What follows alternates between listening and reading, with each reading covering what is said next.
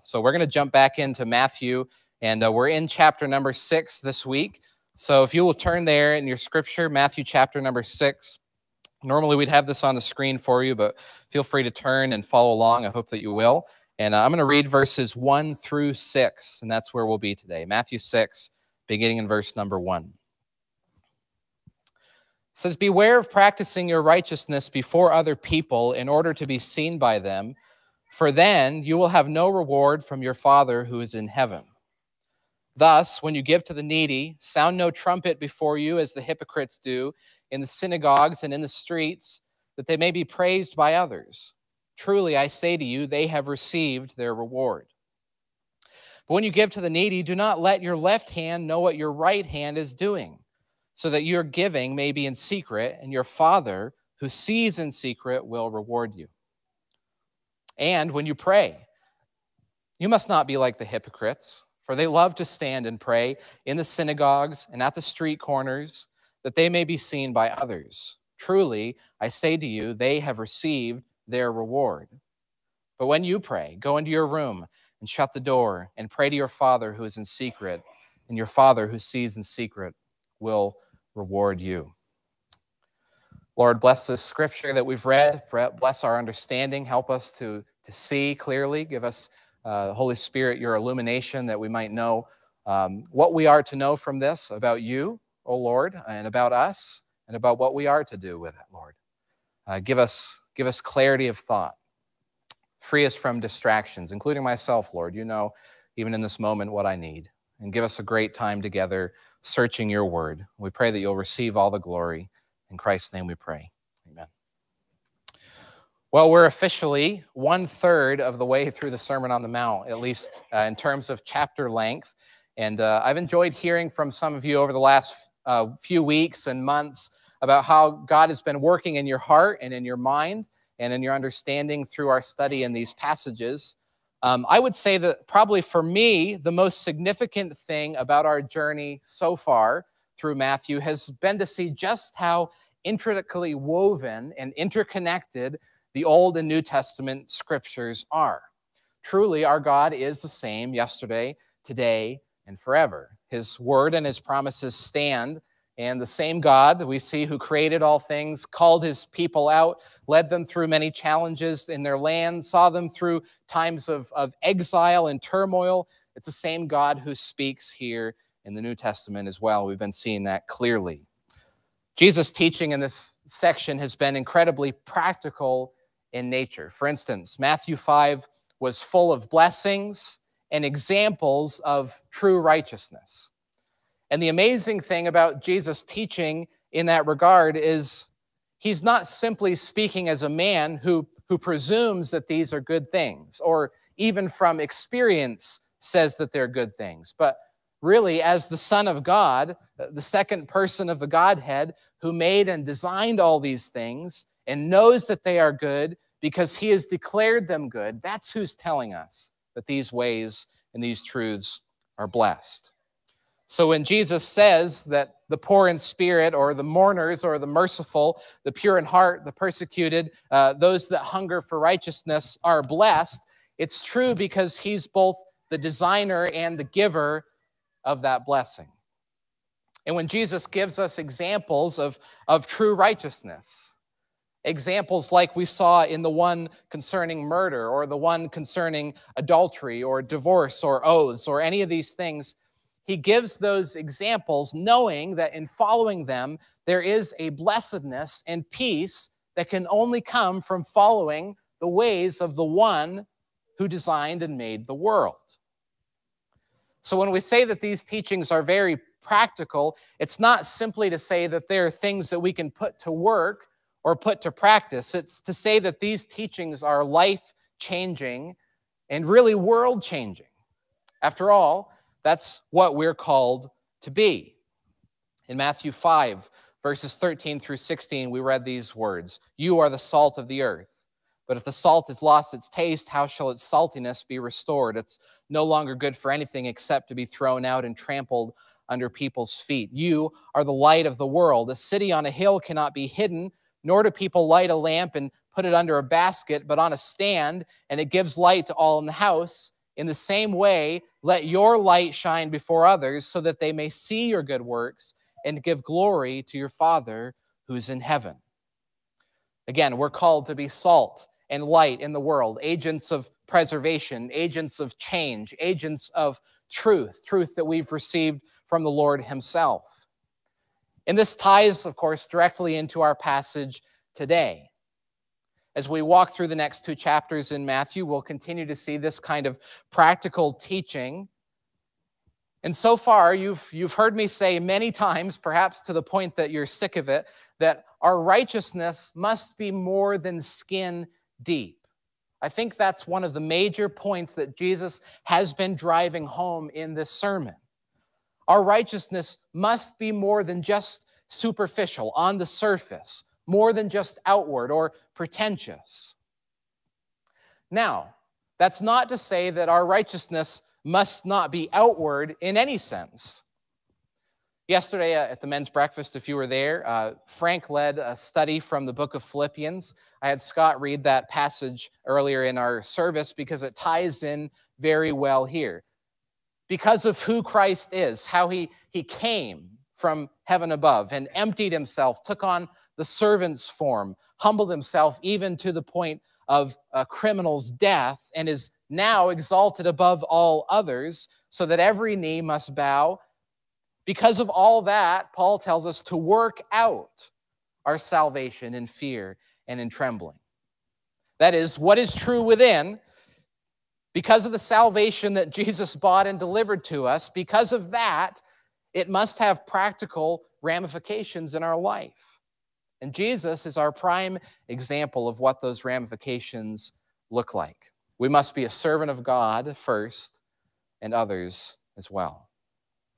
Our righteousness must work itself outward so that we can be salt and light, so that we can be agents of change and truth uh, by not simply believing the truth, but by practicing it as well.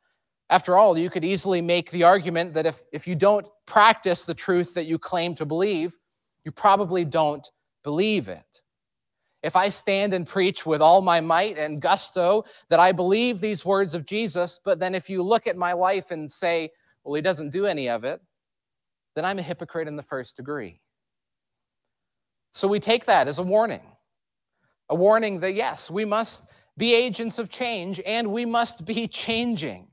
Just like the final verse in chapter 5 tells us, you must be perfect. You must be mature as God your Father is mature. But directly after that warning, the first verse of chapter number 6, Jesus takes the warning to the other degree. After all, there are two ditches on every road, and it's just as bad to go into one of them as it is the other. In Matthew 6, verse 1 says, Beware of practicing your righteousness before other people in order to be seen by them for then you will have no reward from your Father who is in heaven. In this case, we could say it's just as bad to go into the ditch of self righteousness as it is to go into the ditch of no righteousness. We're going to dive into this passage and look at this principle, this warning, along with two examples that Jesus gives. But here's, here's the main idea for the sermon. If you have your outline handout, uh, you can see it there as well. Christ's followers live for an audience of one. God desires and blesses true righteousness, but pretentious righteousness is comparatively worthless in his sight. So we'll see a principle and then two applications. There are more in this passage, but we won't get to them today. Uh, first, the principle, and that's this righteousness isn't a performance. Now, there's a way that the Sermon on the Mount sort of turns a corner here that goes right along with Jesus' warning that we just read. If, if you look down through the next two chapters, perhaps your Bible has headings that gives you an idea of the topics. Uh, a lot of the things that Jesus speak about turn to things that are before God. Things like prayer, fasting, laying up treasure in heaven, not being anxious. These are all things that really some of us could hide our true self in from the rest of the world, but not God. not God. But really, even in the very practical things like, like not murdering and not committing adultery, still we see our primary audience is one, and that is God. Now, Jesus' words here get at a very basic question, and that is this Why do you do what you do? Why do you do what you do? That question is basic, but it's deep, it's existential. We can apply that question to anything, literally any activity, any thought, any attitude that we have. We can ask, Why do I do what I do? Why do I think how I think?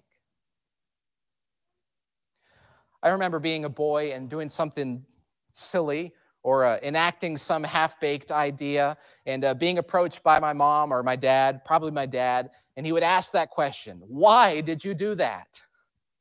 And often, as a boy, in the nervousness and in that moment with not much clarity of thought, I would say something, well, well, well, just because. You ever said something like that? And now, all, all the English experts, my wife included, will tell you that you can't end the sentence with a conjunction with nothing to follow. Uh, but as an eight or 10 year old boy, the word because seemed to be a good enough reason, you know, to avoid some kind of punishment. And maybe that's how we reason sometimes as we get older as well. We, we do things and we don't necessarily want to wrestle with the reason why. Maybe it's because. Maybe it's a habit. Maybe it's we were taught to. Maybe it's, well, because I had to. Or maybe it's just, I don't know, seemed like the thing to do at the time. And we may not want to think about it many times, but there's always a because. There's always a because. And there's always a because in our righteousness as well. And in this verse, Jesus challenges us that our because ought never to be because we want to be seen by others. Now, again, Jesus doesn't say here that we're not to have outward, practical righteousness. We are to. Again, these teachings, they're to transform us, and they're to be transformative in the world around us. There's, there's great evidence that even in the first couple centuries, these teachings of Jesus took hold in the early church in a way that we probably could hardly comprehend. Uh, the early disciples literally turned the world upside down, the known world, with the spread of the gospel and the teachings of Christ. And even those who didn't bow the knee to Christ noticed the reality of the change that was taking place around them. As I was reading uh, last week, I came across this quote uh, from uh, a Greek philosopher, Aristides, and he said this about the Christians that he knew. They do not commit adultery nor fornication. They do not bear false witness. They do not deny a good deposit, nor covet what is not theirs. They honor their father and mother. They do good to those who are their neighbors. They love one another. And from the widows, they do not turn away their countenance.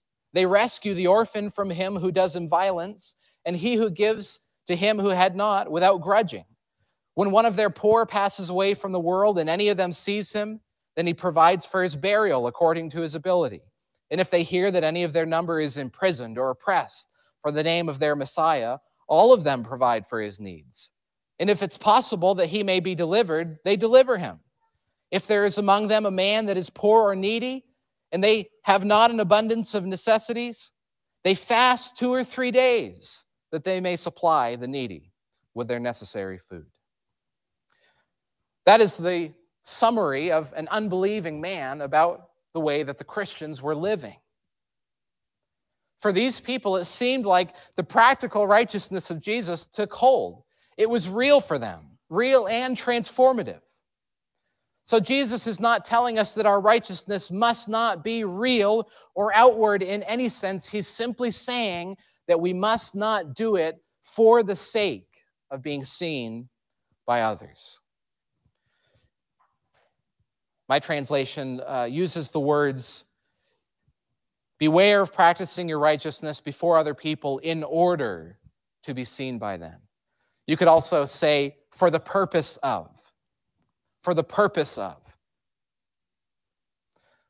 Now, some have seen a contradiction with this verse and with Matthew 5:16, which we already read, but it says, "Let your light shine before others so that they may see your good works and give glory to your Father who's in heaven."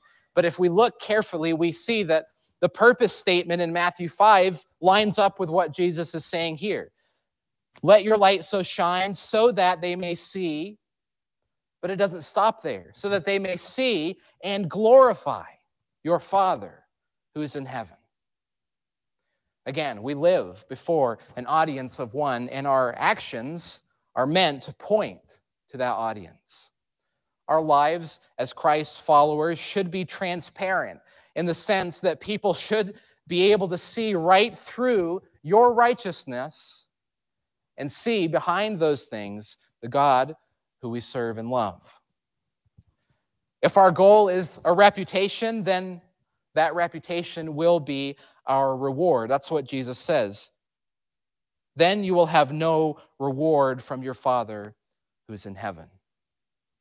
Rather than the eternal and heavenly reward that, that God may supply, we would have traded it for the earthly and temporary praises of man.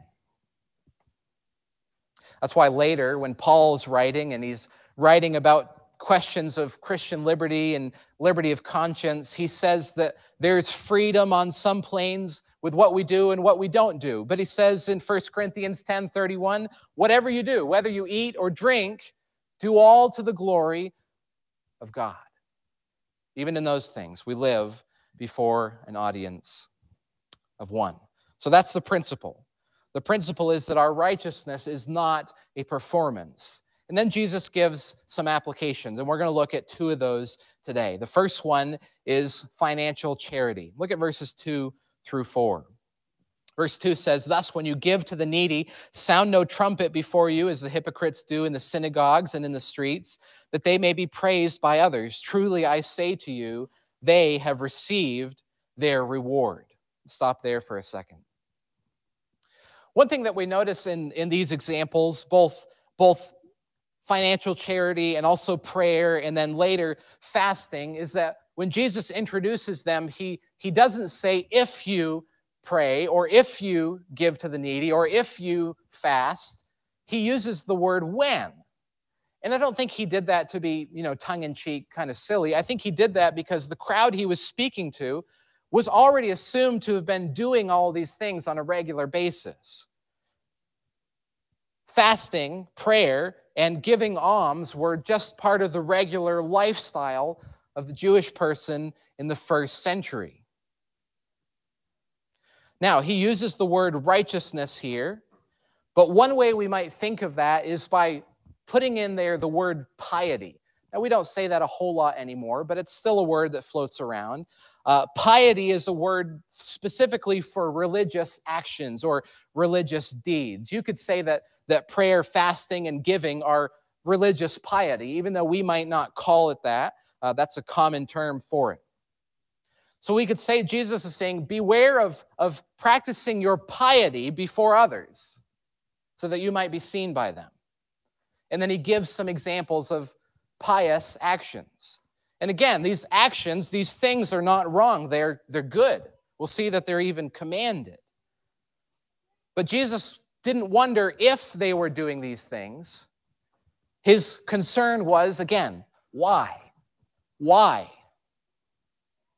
And we might be coming at it from a different experience. None of us are, I believe, culturally or ethnically Jewish, but many of us have been Christians and churchgoers our whole lives it may be assumed of us that as good Christians, we will pray, we will fast at times, we will give to the church and to the needy.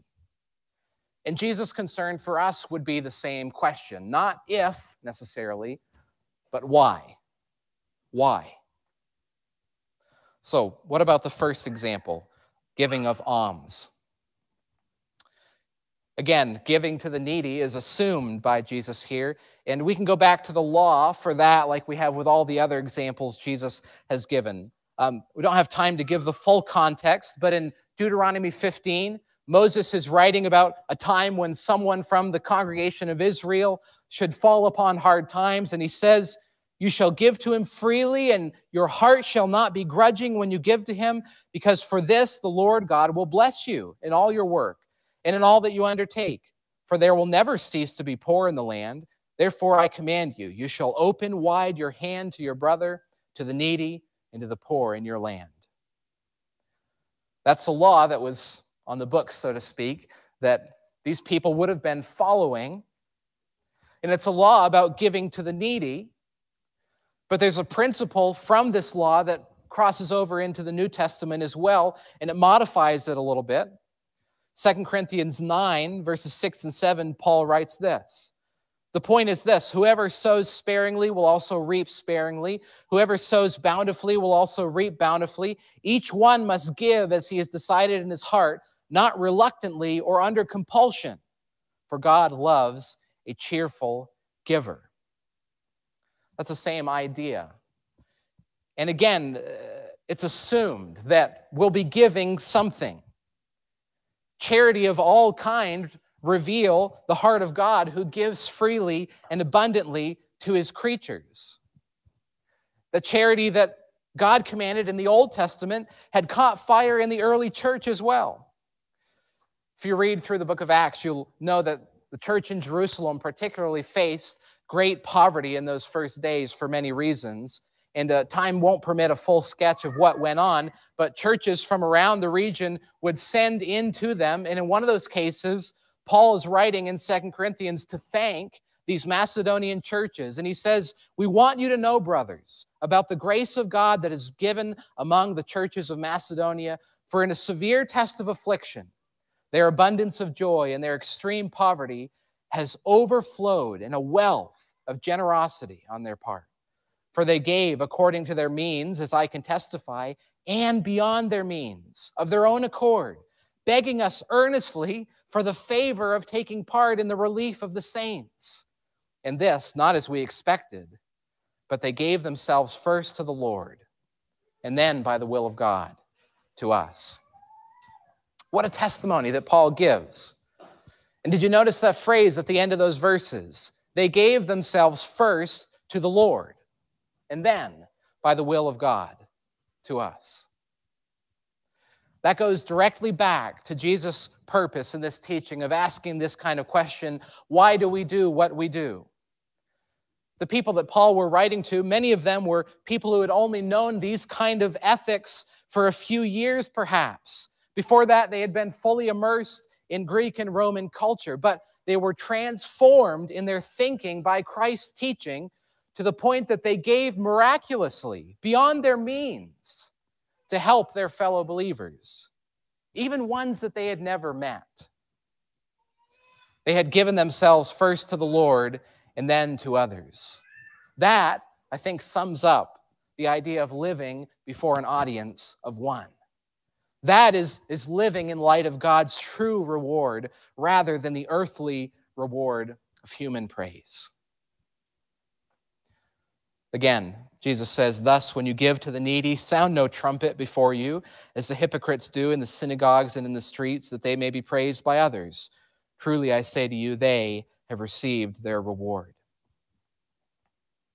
The word there for hypocrite that Jesus used uh, in the Greek, it literally meant a play actor or someone who put on masks. That is, someone who disguised their true self to take part in the role of theater. If we do religious deeds for the purpose of being seen by others, then we're no better, Jesus says, than actors on a stage, awaiting our applause after the scene has ended. Really, the praise of others is relatively easy to achieve, especially in the day and age where we live, where we have access to social media, things like Facebook and Twitter. You can find a group of people who will applaud you for whatever you want to do. It's not difficult. The praise of men is relatively easy to achieve. But it's horribly short sighted, isn't it? And Jesus speaks that way. Truly, they have received their reward.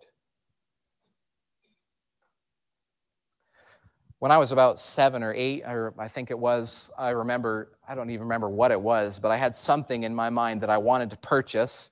And uh, my parents, we always had enough and more than enough, but we weren't wealthy. So if we wanted, you know, extra things that were just totally unnecessary, they taught us to earn some money, save it, and purchase it. So that's what I set out to do. And I remember one of the things that I did is I, I went to my uncle's house and I picked up his rotten apples and threw them over the bank and he he you know we wagered a an agreement where I would get so many cents per apple that I picked up. I think it was a penny or two. And I said, okay. And I had, I had done the math in my head. I said, I need to pick up this many apples in order to earn this thing that I want. And I worked at it for, you know, every afternoon for a number of days until finally I had saved up enough money to go out and buy the thing. Who knows what it was? It was I don't remember. It was probably a video game or something. And I went to the store and I put my money on the counter and I got the thing and took it home and enjoyed it for a day or two. And then, as a young boy often does, I got sick of that thing. And I remember thinking, all that work for this? Well, that's the idea here. Those who give their alms, practice their righteousness, in order to be seen by others. They may receive the praise of men, and for a time it may be fulfilling. But there will come a point where you say, All that work for this? Jesus says, They have received their reward.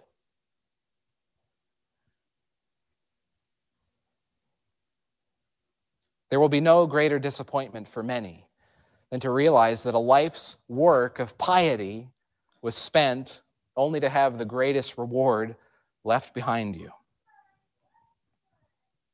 Christ's true righteousness compels us to give, to give our offerings, to give our gifts, to give to the needy cheerfully and willingly. But we do not do it to be seen by others, but rather to please God. Read verses 3 and 4. When you give to the needy, do not let your left hand know what your right hand is doing, so that your giving may be in secret, and your Father, who sees in secret, will reward you. It's the human dilemma, isn't it? Uh, we, we do some good deed, and in, in our weakness, we say, Well, who's going to know about this? How will anybody know that I did this? Uh, we give a gift. Uh, we, we donate to some cause. We, we build something. We, we do some great work, and we wonder who is going to notice. And if we ask that question, we've really missed who's going to notice, haven't we? God will notice. Of course, we can't really give with our left hand without our right hand knowing it. It's, it's, it's a metaphor for the fact that it's the audience around us isn't the important one. It's, it's the audience above, the one who is before all things. That's God Himself. Quickly, application number two. And I say quickly here because we can only scratch the surface of prayer here uh, this morning. We're going to continue to look at this next Sunday as we jump into uh, the Lord's Prayer. That will be a, a full sermon there. Um, but today, notice again, Jesus starts this in verse number five, not and if you pray, but and when you pray. And again, here Jesus uses the word hypocrites or play actors he points to a kind of prayer that uh, was a performance to be heard by men, not an act of reverence, not an act of worship, and not an act of approaching the throne of a holy God as prayer truly is and ought to be. And I think if there's one basic truth that these couple verses teach us about prayer, it is this prayer is to be offered to God, not for any other purpose.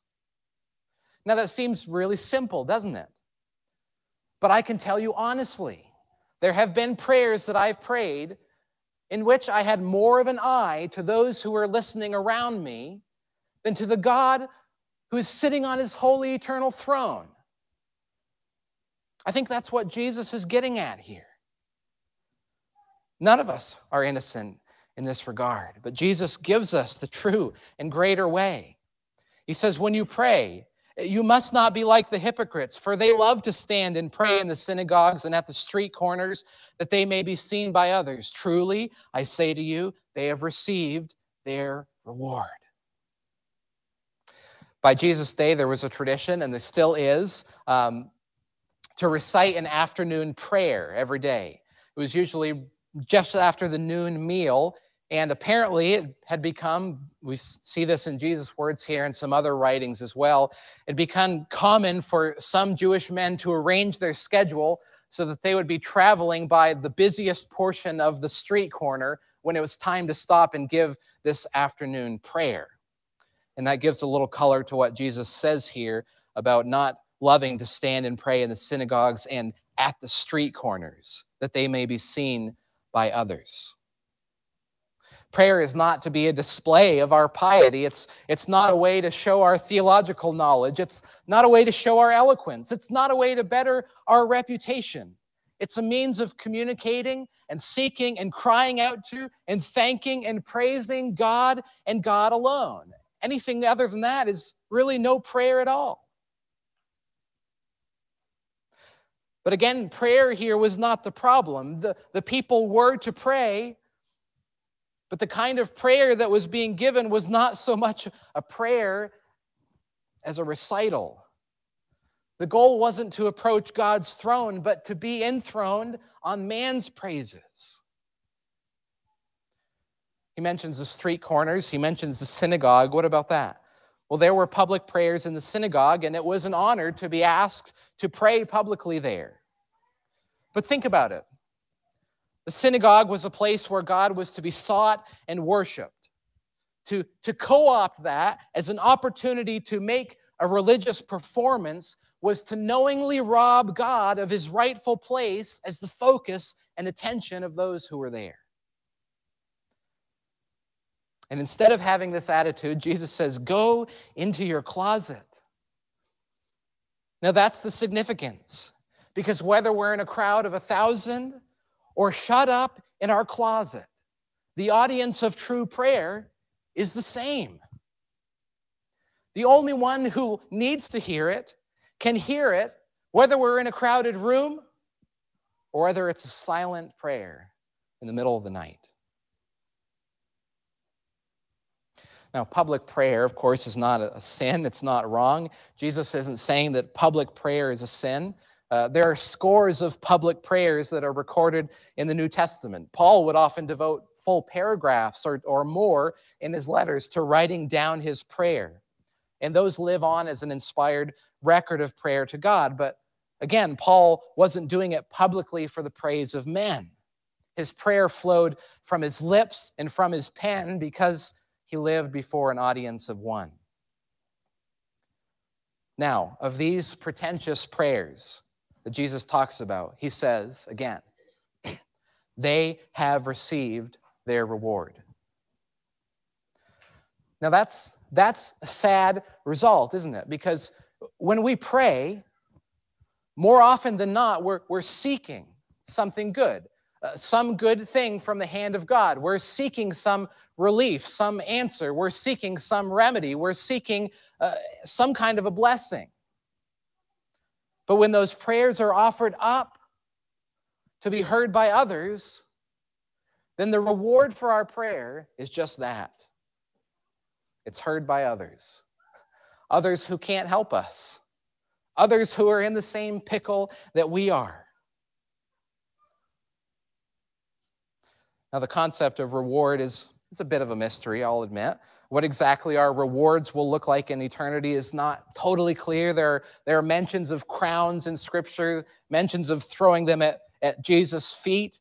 Um, I remember hearing about that as, as a kid and thinking, well, that doesn't sound very fun. I want to keep them.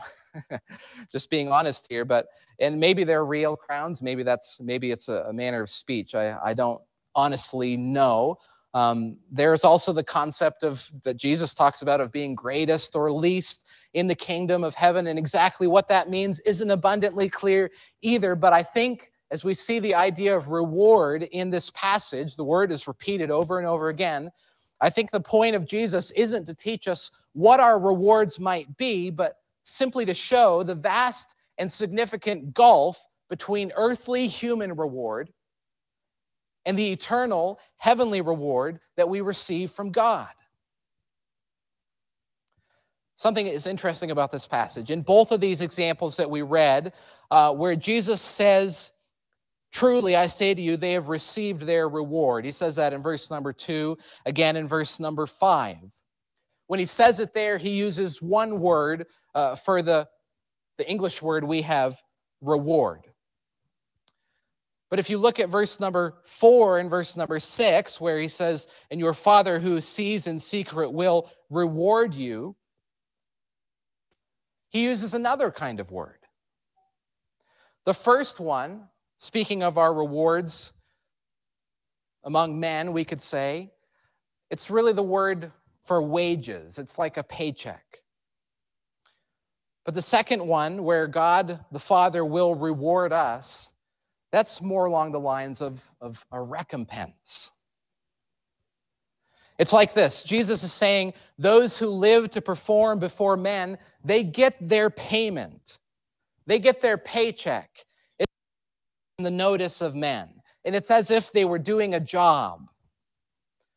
But those who live for God's glory don't work for a paycheck, they work for God Himself, who promises to reward. It's, it's the difference. This is a, a small uh, illustration, but it's the difference between going to work for a paycheck and doing something because you have a passion for it. Now, we'll look again, uh, of course, at prayer next week in depth, but the principle for this week comes across clearly. If our prayer is simply to be heard by others, it's really no prayer at all. And whatever we're doing, whether we're praying or giving, or later in this passage for fasting, we must ask that simple question Why? Why are we doing it? Are we doing it as a job to receive a paycheck? A paycheck of notice, a paycheck of familiarity, a, paycheck of reputation? Or are we doing it as a passion to know, to love, to serve, to tell of our great God. Jesus will go on to tell about the emptiness of these kinds of prayer, and I think that emptiness applies to all kinds of religious deeds that are practiced for the purpose of being seen by men. Christ's followers live for an audience of one.